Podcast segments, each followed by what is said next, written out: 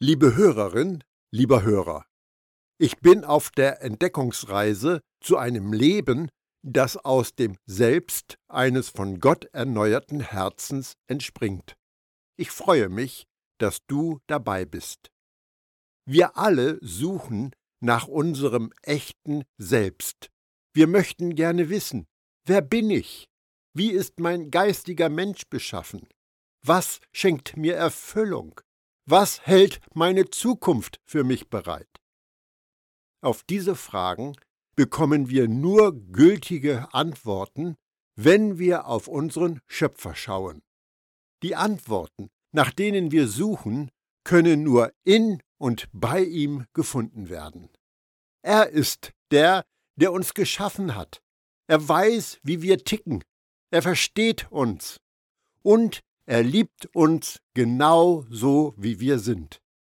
Anstatt dem nachzujagen, was irgendjemand meint, wer du bist oder wer du sein solltest, lade ich dich ein, dich aus Gottes Blickwinkel zu sehen. Das ist die einzige Sichtweise, die vollkommen echt und unverfälscht ist.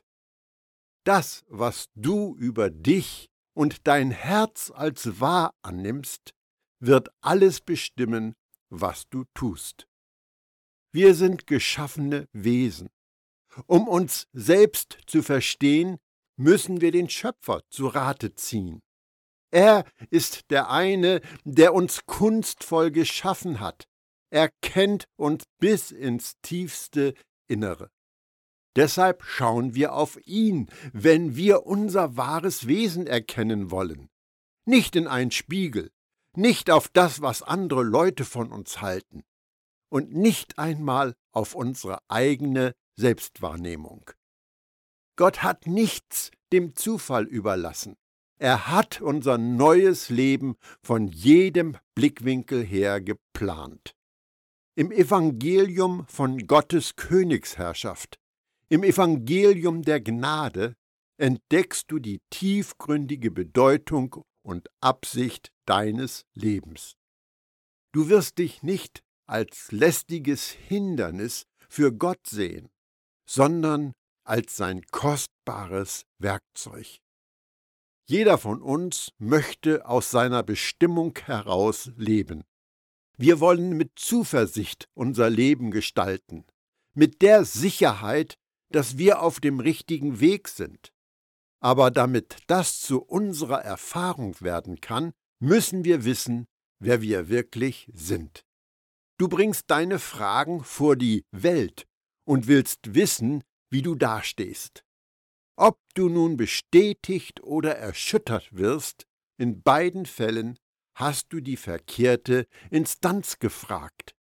Gott hat die Botschaft des Evangeliums dazu bestimmt, dich in einer Weise zu bejahen, wie nur er es kann. Wenn du einmal diese Schwelle des Erwachens überschritten hast, wird sich alles verändern. Am Anfang hast du vielleicht nur Informationen. Mit der Zeit fügst du sie in dein Denken ein. Und schließlich wird daraus eine Linse, durch die du dich selbst siehst, wenn du eine Entscheidung triffst. Der oft geschmähte Jakobus sagte, denn wer sich Gottes Botschaft zwar anhört, aber nicht danach handelt, gleicht jemand, der sein Gesicht im Spiegel betrachtet und der, nachdem er sich betrachtet hat, weggeht und sofort wieder vergisst, wie er ausgesehen hat. Jakobus 1, Verse 23 und 24. Diese schlichte Wahrheit anzuerkennen, kann ein gewaltiger Wendepunkt für dich sein. Du musst dich nicht damit abgeben, dass deine Verletzungen der Vergangenheit festlegen, wer du bist oder welches Etikett du zu tragen hast. Dein Denken ist dein Kampfplatz. Stell dir vor, du hättest einen Schalter für Informationsquellen in deinem Gehirn. Du kannst den Sender wechseln. Du kannst umschalten von einem AM-Sender Alternativmeldungen zu dem VHF-Sender Vaters Herz Fakten. Dir werden zwei Sendesignale angeboten, die total unterschiedliche Botschaften übermitteln. Auf welche Frequenz wählst du dich ein? Es gibt eine wichtige Erkenntnis. Die Ausstrahlung der heilenden Wahrheit vom Vaters Herzfaktenkanal kommt aus deinem neuen Herzen. Das ist das, was du wirklich bist. Das andere Signal kommt von außerhalb deiner selbst. Damit ich nicht falsch verstanden werde, ich rede nicht von irgendeiner Art des positiven Denkens zur Selbstverbesserung nach dem Motto, wenn du es dir einredest, wenn du es dir vor deinen geistigen Augen vorstellst, wenn du es nur intensiv genug glaubst, dann wird es irgendwann irgendwie für dich eintreffen. Nein, was ich dir bewusst machen möchte, ist wahr für jeden Glaubenden, ob er es für sich schon erkannt hat oder noch nicht. Paulus sagt, unter ihnen, das sind die, die das neue Leben noch nicht angenommen haben, haben auch wir alle einmal unser Leben geführt, als wir noch von den Begierden unseres Fleisches beherrscht wurden. Wir folgten dem, was das Fleisch und der böse Sinn uns eingaben, und waren von Natur aus Kinder des Zorns, wie auch die anderen. Epheser 2, Vers 3. Aber als wir unser Vertrauen in Jesus setzten, haben wir seine Kraft in Anspruch genommen, die uns von innen nach außen verwandelt hat. Aber was genau hat Gott in dem Augenblick mit uns gemacht? Es geht darum, dass ein Jesus-Nachfolger seine eigentliche Persönlichkeit erkennt. Der Glaubende kann und soll sich davon durchtränken lassen, wie Gott sie oder ihn gedacht hat. Ich zitiere noch einmal Paulus. Denn früher wart ihr ganz von der Dunkelheit beherrscht, aber jetzt seid ihr durch eure enge Verbindung mit Jesus selbst zum Licht geworden. Führt also euer Leben als Kinder des Lichts. Epheser 5, Vers 8. Und Jakobus rät uns, Nehmt in Sanftmut das Wort an, das in euch eingepflanzt worden ist und die Macht hat, euch zu retten. Jakobus 1, Vers 21. Das Wort ist schon in unsere Herzen gepflanzt, und nun dürfen wir unsere Erneuerung für Gottes wunderbare Wahrheiten erleben. In unserem Sprachgebrauch benutzen wir das Wort Herz häufig, um damit unseren inneren Vorratsbehälter zu bezeichnen, der unsere leidenschaftlichen oder unternehmungslustigen Anreize enthält. Mir geht es aber um unser geistiges Herz, das Zentrum unseres Seins, wo unsere geistigen Sehnsüchte lagern. Das ist auch der Ort, wo wir eins mit Jesus sind. Unser geistiges Herz ist darum Gottes Haus, so wie es das israelische Allerheiligste vor langer Zeit war. Dein geistiges Herz oder dein geistiges Selbst ist ein reiner Ort. Gott selbst hat diesen Platz sauber gemacht und ist dann eingezogen. Gott ging direkt zum Kern des Seins. Er hat dein fleischliches gegen ein geistiges Herz ausgetauscht, um deine ganze Lebenserfahrung umzuwandeln. Nun bist du eingeladen, das auszuleben, was Gott in dich hineingelegt hat. Paulus beschreibt das so. Was folgt daraus, liebe Freunde? So wie ihr Gott bisher immer gehorsam gewesen seid, sollt ihr euch ihm auch weiterhin mit Respekt und tiefer Ehrfurcht unterstellen und alles daran setzen, dass eure Rettung sich in eurem Leben voll und ganz auswirkt. Nicht nur, wenn ich bei euch bin, sondern erst recht jetzt, während meiner Abwesenheit. Gott selbst ist ja in euch am Werk. und macht euch nicht nur bereit, sondern auch fähig, das zu tun, was ihm gefällt. Philippa 2, Verse 12 und 13. Wahres Wachsen in Haltung und Handlung ist schlicht und einfach ein neues äußerliches Sichtbarwerden von einer schon vorhandenen inneren Wirklichkeit. Die biblischen Erkenntnisse, die du auf deinem Weg entdeckst, sollen zu einer neuen Motivation führen bei allem, was du tust. Wir sollen uns von unserem geistigen Antrieb leiten lassen, auch wenn uns die Gefühle etwas anderes vormachen wollen. Du darfst wissen, dass dein Ja zu deinem auf einem neuen Herzen gegründeten Selbst dein Ja zu Gott ist, der dir das Herz gegeben hat. Dieses Selbst aus einem neuen Herzen, das du heute bist, ist genau das, was Jesus von seinem Vater erbeten hat. Er betete dafür, dass du die gleiche Nähe zum Vater erlebst, in der er gelebt hat. Er bat Gott um alles, was du am meisten ersehnst, noch bevor du existiertest. Bei seinen Bitten hat er dich nicht um deine Zustimmung gefragt. Du bist hier nur, um zu empfangen und zu genießen. Ich bete aber nicht nur für sie, sondern auch für die Menschen, die auf ihr Wort hin an mich glauben werden. Ich bete darum, dass sie alle eins sind, sie in uns, so wie du, Vater, in mir bist und ich in dir bin. Dann wird die Welt glauben, dass du mich gesandt hast. Die Herrlichkeit, die du mir gegeben hast, habe nun ich auch ihnen gegeben, damit sie eins sind, so wie wir eins sind. Ich in ihnen und du in mir. So sollen sie zur völligen Einheit gelangen, damit die Welt erkennt, dass du mich gesandt hast und dass sie von dir geliebt sind, wie ich von dir geliebt bin. Vater, ich will, dass die, die du mir gegeben hast, dort sind, wo ich bin.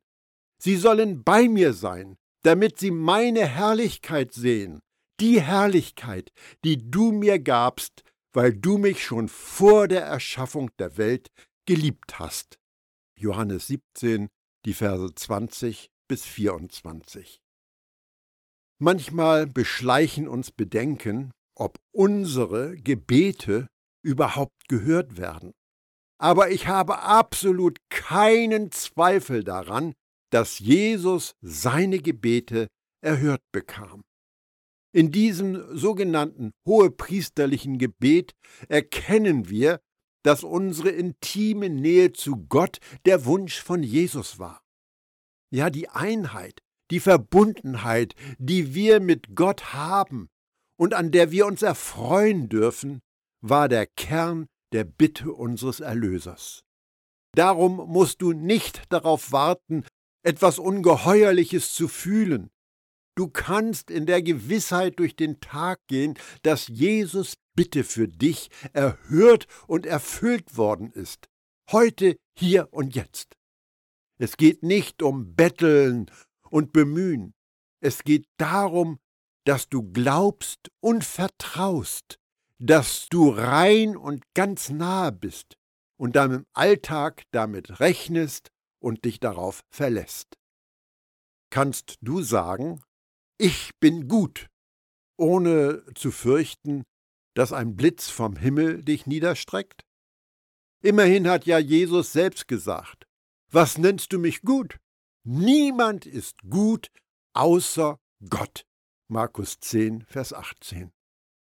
Aber seitdem er das gesagt hat, ist unsere Welt Zeuge geworden von seinem Tod, seiner Auferstehung, seiner Himmelfahrt und der Ausgießung des Heiligen Geistes an Pfingsten, verbunden mit einer Einladung zu einer neuen Geburt. Verändern diese Ereignisse nicht, ob du jetzt gut sein kannst? Wenn nur Gott gut ist und du aus Gott geboren bist, 1. Johannes 5, Vers 4, bist du dann gut? Wenn ja, in welchem Ausmaß? Gibt es noch etwas in dir, was Gott ablehnen könnte? Wenn Gott gegen Sünde ist, ist er dann gegen dich? Bist du zum Teil sündig? Schafft es ein Teil von dir nicht in den Himmel oder auf die neue Erde? Kannst du wirklich du sein? Hier und jetzt? Diese Fragen müssen beantwortet werden. Ohne hoffnungsvolle Antworten landest du bei einer Botschaft mit mittelmäßiger Nachricht oder vielleicht bei fast anständiger Nachricht, aber niemals bei guter Nachricht. Ich möchte dich mit großartiger Nachricht bekannt machen. Die Vergebung der Sünde ist unbegreiflich, aber sie ist nicht genug. Himmel und neue Erde sind überwältigend, aber sie sind nicht genug. Im Evangelium der Gnade begegnet uns ein Gott, der mehr ist als nur der reiche Onkel, der für unsere Schulden aufkommt. Er ist mehr als ein Reiseberater, der unseren Reiseverlauf zu unseren Gunsten abändert. Er ist der große Arzt, der uns am Tropf hat, um uns sein Auferstehungsleben in unsere Adern fließen zu lassen. Gott hat sich nicht nur deiner erbarmt und einen neuen Ort bestimmt, an den du nach deinem Tod kommst. Er gab dir ein neues Sehnen, das aus deiner neuen Machart fließt. Mit dem neuen Sehnen und der neuen Machart kommt eine völlig neue Art zu leben. Du kannst leben als das vollkommene Du. Und du wirst feststellen, dass Jesus sich vollkommen durch dich offenbaren kann, auch dann, wenn du nur du bist. Und das ohne Reibungsflächen, ohne Missverständnis und ohne Hemmschuh. Alles von dir passt tadellos mit Jesus zusammen. Diese gute Nachricht vermisse ich gegenwärtig in der Verkündigung des Christentums. Uns wird gesagt, dass wir berufen sind zu dienen, aber man sagt uns nicht, dass wir vollständig und wunderbar ausgerüstet sind, um zu dienen. Es ist uns alles gegeben, was wir brauchen. Es gehört uns schon. Kein Fragen, kein Betteln, kein Erforschen, kein Suchen, kein Abwarten. Es ist jetzt schon da. Stell dir vor, du sitzt in einer Gemeindeversammlung und hoffst auf eine begeisternde und aufbauende Predigt. Vor der Predigt gibt es eine sogenannte Lobpreis- und Anbetungszeit. Der Lobpreisleiter hat einige Lieder ausgesucht. Nach dem ersten Lied schaut er nach oben und ruft Gott, wir sind Sünder, wir haben ein böses Herz, Herr. Um dich herum kommt Bewegung in die Gemeinde und einige murmeln, Ja, Herr, wir sind Sünder. Nach dem zweiten Lied ruft der Leiter, Wir sind Sünder, Herr, wir sind verzweifelt, wir brauchen mehr von dir, Gott. Mehr Leute antworten, Ja, Jesus, erbarme dich. Läutere jetzt unsere Herzen, Gott, mach uns rein, bettelt der Lobpreisleiter. Ja, Herr, beginnst auch du mit allen anderen zu antworten. Dann blitzt ein Gedanke durch deinen Kopf und du fragst dich, wie viele Wochen muss ich darum bitten, dass mein Herz in Ordnung gebracht wird? Wie lange muss ich um Reinheit flehen? Und warum betteln wir um mehr von Gottes Gegenwart, wenn er uns doch nie verlässt? Das unbedachte Betteln gibt nicht das wieder, was Gott über dich sagt, wer du bist oder welche Beziehung du zu ihm hast. Ist dein Herz nun böse oder gut? Oder vielleicht halb gut und halb böse? Bist du zum Teil Dunkelheit und zum Teil Licht? Hast du möglicherweise zwei Herzen, zwei Naturen, zwei Selbst? Zwei Garnituren Wünsche und Sehnsüchte? Frage einmal 50 Christen, wie sie gerade den geistigen Zustand ihres Herzens einschätzen, und ihre Antworten werden weit auseinanderklaffen. Einige werden dir sagen, böse. Andere behaupten dagegen mit Jeremia, überaus trügerisch ist das Herz und bösartig. Jeremia 17, Vers 9. Um dann zu ergänzen, es wird aber dran gearbeitet. Und ich sage dir, dein Herz ist neu und vollkommen. Die Beschaffenheit des Herzens eines Glaubenden ist von zentraler Bedeutung für das Selbstverständnis des Christentums an sich. Schließlich kommt Jesus, um in unseren Herzen zu wohnen. Das gehört doch zu dem, was wir glauben, oder nicht? Warum sind unsere Antworten dann so querbeet? Warum ist das Wissen über den Zustand unseres Herzens so undeutlich und unsicher? Wer hat recht? Woher können wir es wissen? Es ist nicht schwer herauszufinden, warum wir so verwirrt sind. Wir hören wieder und wieder unklare Botschaften. Besuche viele Kirchen, nimm viele christliche Bücher zur Hand, höre auf die Texte einiger Anbetungslieder, und du wirst erkennen, es geht nur darum, was du bist und wie du sein solltest. Du bist schmutzig, du musst reiner werden. Du bist weit weg, du musst näher kommen. Du hast dich aus der Beziehung zu Gott entfernt, du musst dich zurückarbeiten. Du hast Gottes Willen für dein Leben verpasst, du musst dich auf die Suche machen. Du musst in Gott bleiben, du musst in Gottes Ruhe eingehen, du brauchst das sieghafte Leben, du brauchst, du musst, denn du bist nicht in Ordnung. Dir werden Anweisungen angeboten, wie du selbst die Mängel beheben kannst. Du hörst Gebete und Appelle an Gott, damit er näher kommt. Du liest Ratschläge und Aufrufe, wie man richtig denkt und handelt. In all dem bekommst du wenig, wenn überhaupt, Bestätigung der Wahrheit, dass du schon mit Gott in Ordnung bist. Vielleicht sagt dann jemand, Oh ja, das ist die Rechtfertigung. Darüber solltest du schon alles wissen. Wir sind inzwischen bei der Heiligung angelangt.